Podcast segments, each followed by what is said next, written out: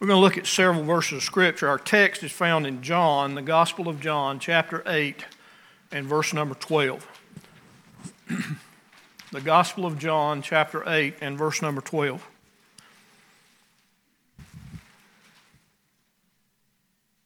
This is our text today and our subject. Then spake Jesus again unto them, saying, I am the light of the world. He that followeth me shall not walk in darkness, but shall have the light of life. Think about that for a moment. Christ is the light of the world. We need light, don't we? If you follow Jesus, you won't walk in darkness. Let's pray. Father, bless the message today in the Word of God. Exalt the name of Christ and exalt the Word, Father, and you receive praise, honor, and glory in Jesus' name. Amen. Turn back with me to Hebrews chapter 12, if you would.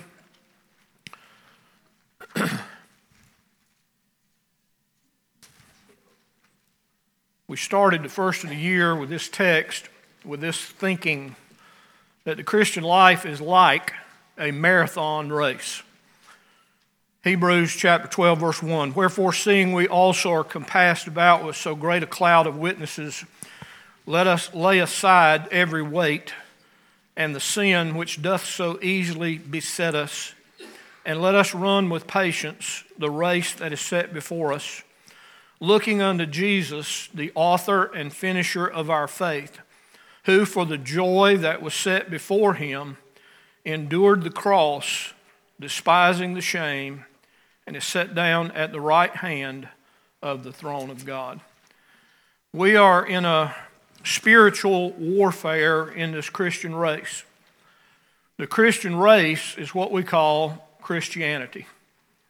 As we seek to live for the Lord and honor His Word and His will for our lives, then it's vital that we keep our eyes on the Lord Jesus Christ, who, through His Spirit, guides us and directs us and helps us know His plan on how we are to live. We began this year looking at this running the race, enduring with patience the, the Christian life.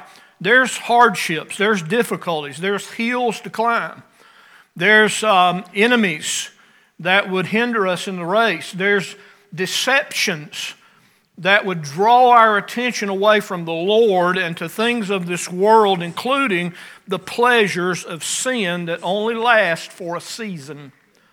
Brother Gary and I were talking this morning. He's going to be speaking tonight, I believe, aren't you? We have a hard time getting him to preach. He's, he's too busy to study. No, he, he, uh, he'd rather others do it most of the time, but he's going to speak for us tonight. Well, he and I were talking this morning, talking about the old preaching uh, um, three points. Sin will take you farther than you wanted to go. It will keep you longer than you wanted to stay, and it will cost you more than you were willing to pay. And that happens when Christians get out of the walk with God and get into sin. They just had a, a, desire, a temptation. They thought they could dabble with something for just a little bit, and the next thing they know, the whole world is falling down on top of them, and they got to build back everything that has been destroyed. We've got to keep our eyes on the Lord Jesus Christ. We've been looking at the names and titles of Jesus described in the scriptures that his attributes might be known to us, that we might know what he's doing for us in our daily lives, so that we can call upon him with wisdom and we can live the life through all the hardships that we face. We all need encouragement at times.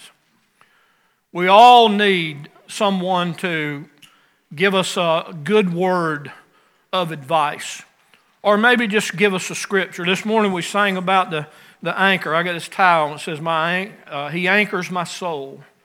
Hebrews 6 19. Christ is the anchor. We got to remember that, and we got to keep that focal before us because we can get led astray very easily.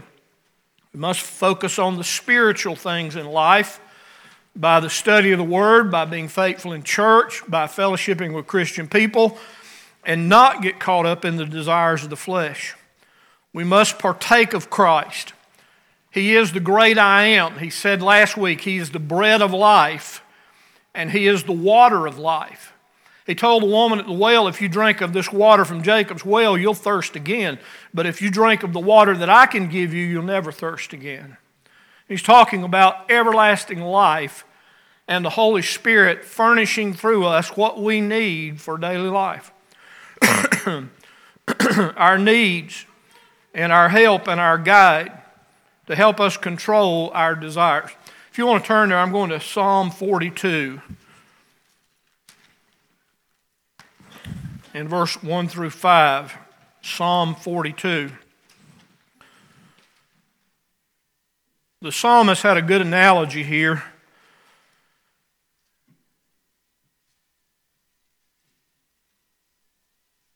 He said, As the hart, speaking of a deer, panteth after the water brooks, so panteth my soul after thee, O God. My soul thirsteth for God for the living God. When shall I come and appear before God? My tears have been my meat day and night, while they continually say unto me, Where is thy God? When I remember these things, I pour out my soul in me, for I had gone with the multitude.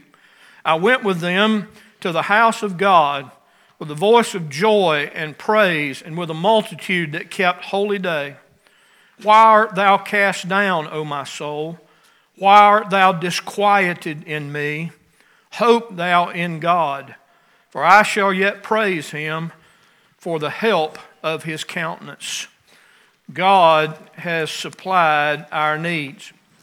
Look at verse 8 and 11 if you're still there. Verse 8 said, Yet the Lord will command his loving kindness in the daytime, and in the night his song shall be with me, and my prayer unto the God of my life. In verse 11, he said, Why art thou cast down, O my soul? Why art thou disquieted within me? Hope thou in God, for I shall yet praise him who is the health of my countenance and my God. Keeping the focus upon the Lord when we're going through troublous times, difficulties, and hardships that cause us to cry out to the Lord. It may be physical pain the, many of this congregation have got gray hair and glasses and, and uh, showing you age a little bit, you know. And um, when we get older, we have aches and pains, and we have plenty of doctor bills and all that sort of thing. And you know what? God can help you when you're young or when you're old. And God can meet your needs. We got to remember that. The Bible said in Isaiah, He'd renew our strength. We'd mount up with wings as eagles. We'd run and not be weary. We can walk and not faint. I just like to walk and not fall. Uh, God can help us with that, and He's helped me rightly. I showed yesterday the nurse practitioner came to the house with our insurance Cigna and did a yearly evaluation of Joy and I, all the medicines we take, and all that sort of thing. And she said, Have you had a fall recently? I said, No, but let me show you this. And I took a picture out of my behind and showed her that it was black and blue when that lawnmower came over the trailer and landed on top of me on the ground, you know. And I said, I had this happen, and, uh, but it's okay. I don't, it's better now, praise the Lord. When that thing started coming over, I said, Oh Lord, please help me. And he did. Like Peter sinking in the water, you know. Peter said, Save me, Lord and the Lord lifted him up out of the waves. And I prayed that prayer immediately, and God protected me as I hit the ground. I could have broke my back or my hip or any number of things, but I didn't, and I know why I didn't because God helped me. And God will help you, and He'll do it right well. In Isaiah 40, uh, he, he said that when you wait on the Lord, He'll renew your strength. It's easy for us to be impatient. It's easy for us not to endure for a long time. That's what the marathon race of Hebrews 12 is talking about. We run with patience, which is endurance. And we wait on the Lord to guide us and direct us and show us the path. And we keep our eyes on Him. Because the spiritual warfare that we are in, the enemy will harass us and tire us, and our load seems to get heavy, and we feel ourselves faltering, but then God intervenes. Back in Hebrews chapter 12, we saw that marathon race with the great cloud of witnesses. And chapter 11 gives us all these witnesses who've done mighty things for God through troublesome times. He said Abel offered the proper sacrifice, but his brother got angry and killed him because of it. Abel was serving God and did the right thing, and he suffered as a result of it. The disciples were with the Lord on the ship doing what Jesus told them to do, and a great storm came up. And they woke him up and said, Master, we're going to perish. Carest thou not that we perish? Jesus said, O ye of little faith.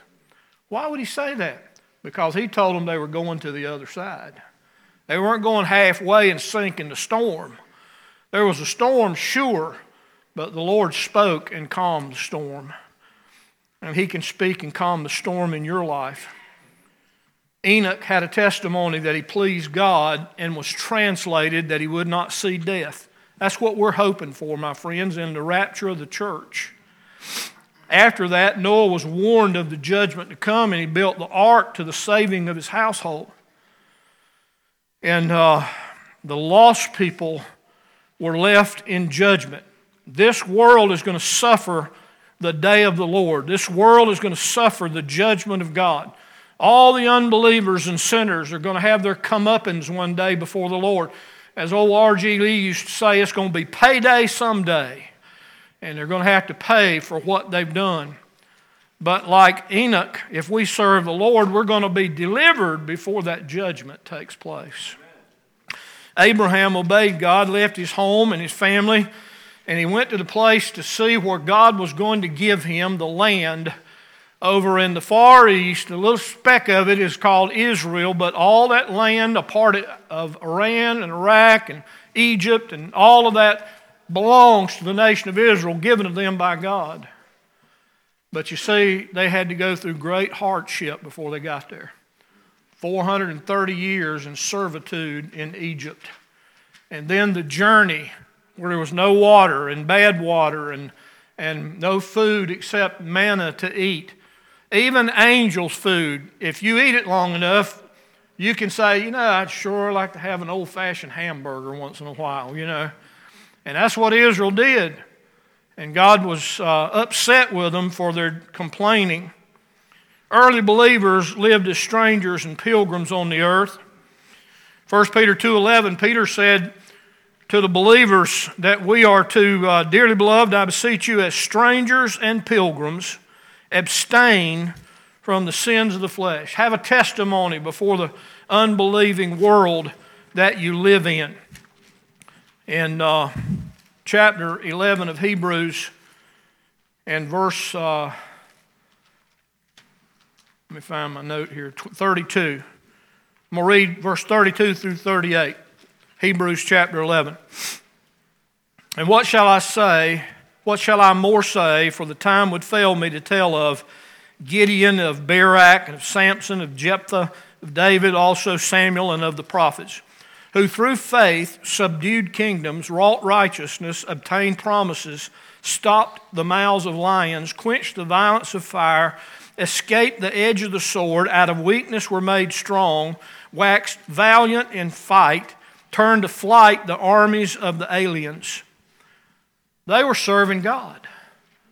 They were walking with the Lord. They were God's people, but they still experienced all these things because they live in this present evil world that you and I still live in. The women received their dead raised to life again. Others were tortured, not accepting deliverance that they might obtain a better resurrection. Others had trial of cruel mockings and scourgings, yea, moreover, of bonds and imprisonment. They were stoned they were sawn asunder, were tempted, were slain with the sword. They wandered about in sheepskins, goatskins, being destitute, afflicted, tormented, of whom the world was not worthy. They wandered in deserts and mountains and dens and caves of the earth. And these all, having obtained a good report through faith, received not the promise. God having provided something, some better thing for us that they without us should not be made perfect. They're waiting in paradise. They are going to get a new body one day. The resurrection of Christ lifted them from that place to be in the heavenly abodes. But their new body waits for the same time we will go to in heaven to be with the Lord and be changed in a moment, in the twinkling of an eye, at the last trump.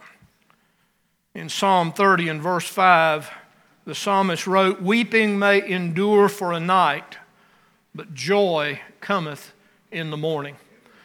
You face hardships. All of you that have been saved for some time, you know your life's not perfect because you're saved, that you still face difficulties. Your car can still break down. You still can fall and break a leg. You can still have troubles and trials that you go through in life. But God can help you through.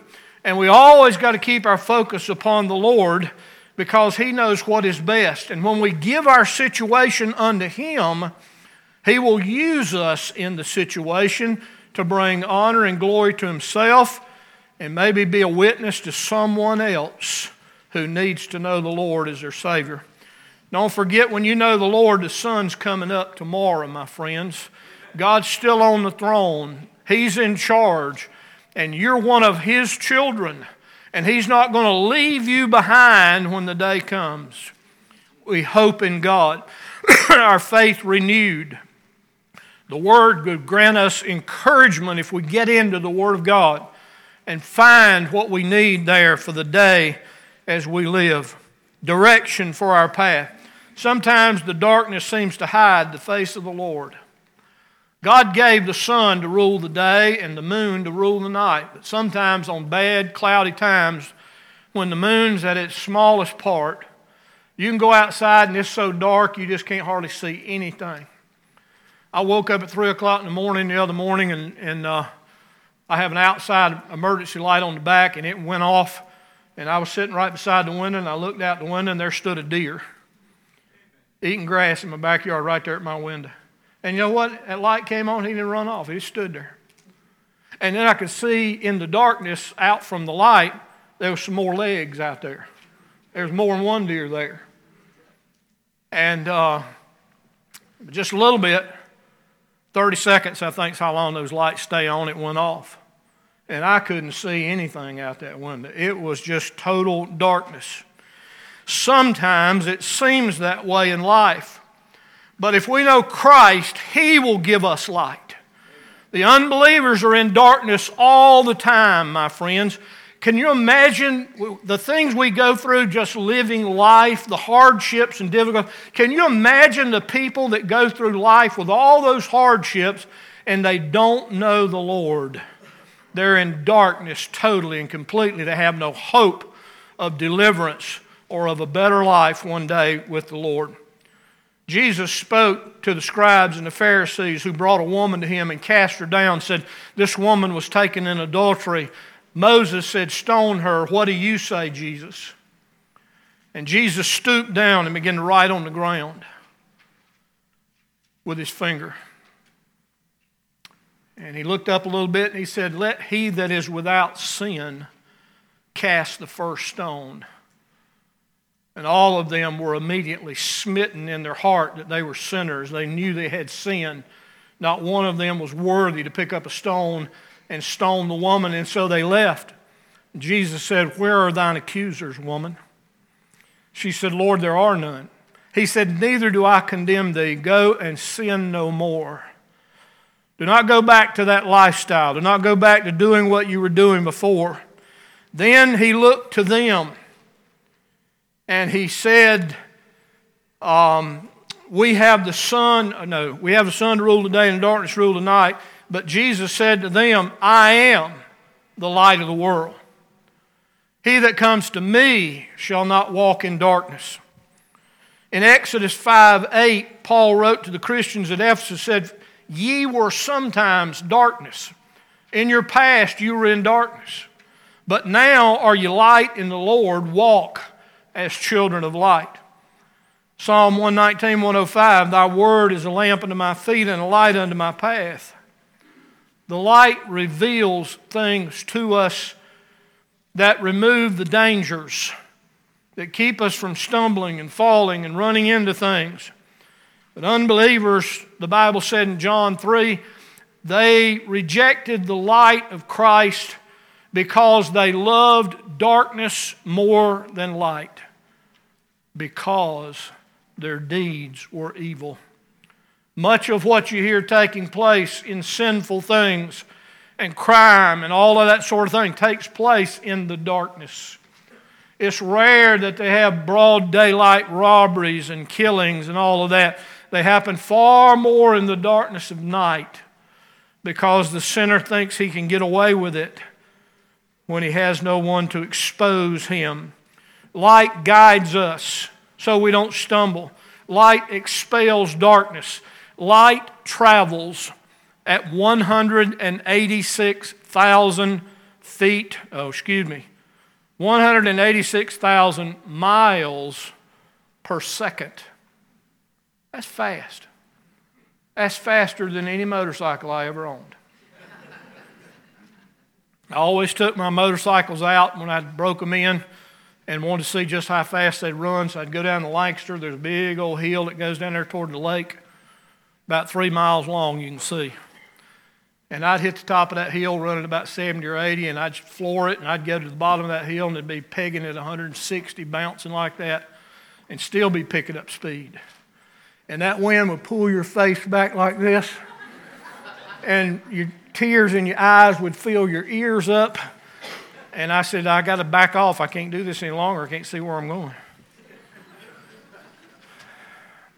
But when you turn on a spotlight and there's something standing at that back door, it's as if it takes no time at all to get from here to there. Immediately, the light is on that person. And God made light that way that we could receive light from the sun, that we could receive heat from the sun, that we could receive what we need to live. Christ gives us light to walk in Him and follow Him in the path that He has chosen for us to live. In 1 John 1 5, the Bible says, God is light, and in Him is no darkness at all. Verse 7 says, Walk in the light as he is in the light, and Jesus Christ's blood will cleanse us of all unrighteousness. The sun is mighty and powerful, but it pales compared to the glory of God. The moon reflects the light of the sun and you and I are to reflect the light of Jesus Christ through us and through His Word to help people come to know how to be saved and delivered from the darkness that one day will destroy them without coming to Christ. I went deer hunting out of Springfield, Missouri when I was a student at Baptist Bible College. I drove about 30 miles away from the city to some um, land that uh, the natural resource people had for public hunting. I knew it was close to a lake, but I had no idea how close. And so I parked my car. I didn't go over there in the daytime and scout it out. I just had a chance to go hunting that morning. On the way there, about a, about a quarter of a mile from where I stopped to get out of the car to hunt, a, a deer ran across the road in front of me and actually hit my car and slid up on the hood, and some dogs were chasing it. and uh, it didn't injure the deer. Got up and run off fine. So I parked my car. I walked through the woods. I had a little flashlight, but it wasn't very good, you know, but I was just trying to make sure I didn't step in a hole. And I walking along and I could hear water. And so I stopped and I climbed up in a tree. And when daylight came, I could look over and see there was a cliff there that was about 80 feet high. And the water was splashing up against it at the bottom. If I'd kept walking, it's entirely possible I could have walked off that thing in the dark without, or get so close that I would stumble and fall and go over it. But thank God he spared me from that. I didn't kill a deer, by the way, either. God set the sun in the heavens. The Bible says it runs its circuit unto the ends of all. There's no place that is hidden from the heat of it. God's word will go out in that way too, my friends, but you and I have a responsibility. The church has a responsibility to spread the light of the gospel to the world of people who, do, who are in darkness and who do not have all the opportunities we have with a church on every corner and Christian TV and Christian radio and Bibles and publications and gospel tracts and all the things we have on top of Christian witnesses who've lived for God 30 and 40 and 50 years that can tell somebody how to be saved. But there are a lot of countries that are in darkness. That's why we give to missions.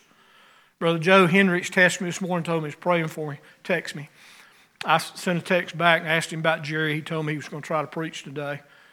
Um, we support Brother Joe in missions.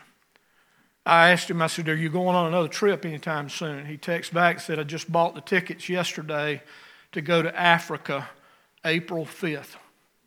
Pray for Brother Joe as he goes there. He'll probably go and stay a week, maybe even longer, and preach in a number of places and help some churches while he's there. And he does this routinely and pray for him as he gets prepared to go. Jesus told his disciples in the Sermon on the Mount, Ye are the light of the world. We've got a responsibility to share the light with the rest of the world. We must reflect the light from the source, and that source is the Lord Jesus Christ and his glory. In Isaiah 42, Jesus would be a light to the Gentiles he would keep the covenant with the Jews, but he'd be a light to the Gentiles. And he expected in Isaiah 49 6 Israel to become a light to the Gentile nations. Now, the best they ever did was in their synagogues, they had some proselytes that came to hear the message of the Word of God that was taught by the priests or the Levites and they could hear it, but they could they were separated from the others. but when the New Testament church began, God broke down that wall of partition that separated, and now we sit here today, male and female, and from every nationality in the world. If we know Jesus Christ is our Savior, we're one in Him because of our faith in Christ. Malachi said, The day of the Lord cometh that shall burn as an oven. The proud and the wicked will burn like the stubble. But unto you that fear my name shall the Sun of righteousness arise with healing in his wings. The Bible says that God is spirit. They that worship him worship him in spirit and in truth. That God is light. In him is no darkness, and God is love. And we love him because he first loved us. Jesus said, I am the light of the world. All men outside Christ are in darkness. But the light of Christ can give them salvation and a path to walk where they do not stumble. Let us, as Thessalonians said, walk as children of light. And the light symbolizes the knowledge, the holiness, the comfort with God. darkness is a figure of ignorance and inability and error and depravity. It is of the kingdom of Satan. You and I, who got saved, were translated from the kingdom of darkness into the kingdom of light. Now let us walk as children of light. Father, bless your people today and help them, I pray. Encourage them if they're going through some difficult time. And Lord, if they've strayed from the straight and narrow, help them today to return to you and confess their sin and find forgiveness and cleansing and get back into that place of walking with you. We know, Lord, that as Christians we are going to face difficulties and hardships from this world we live in. So please, Father, help us and receive our praise and thanks for all that you do for us. In Jesus' name, amen.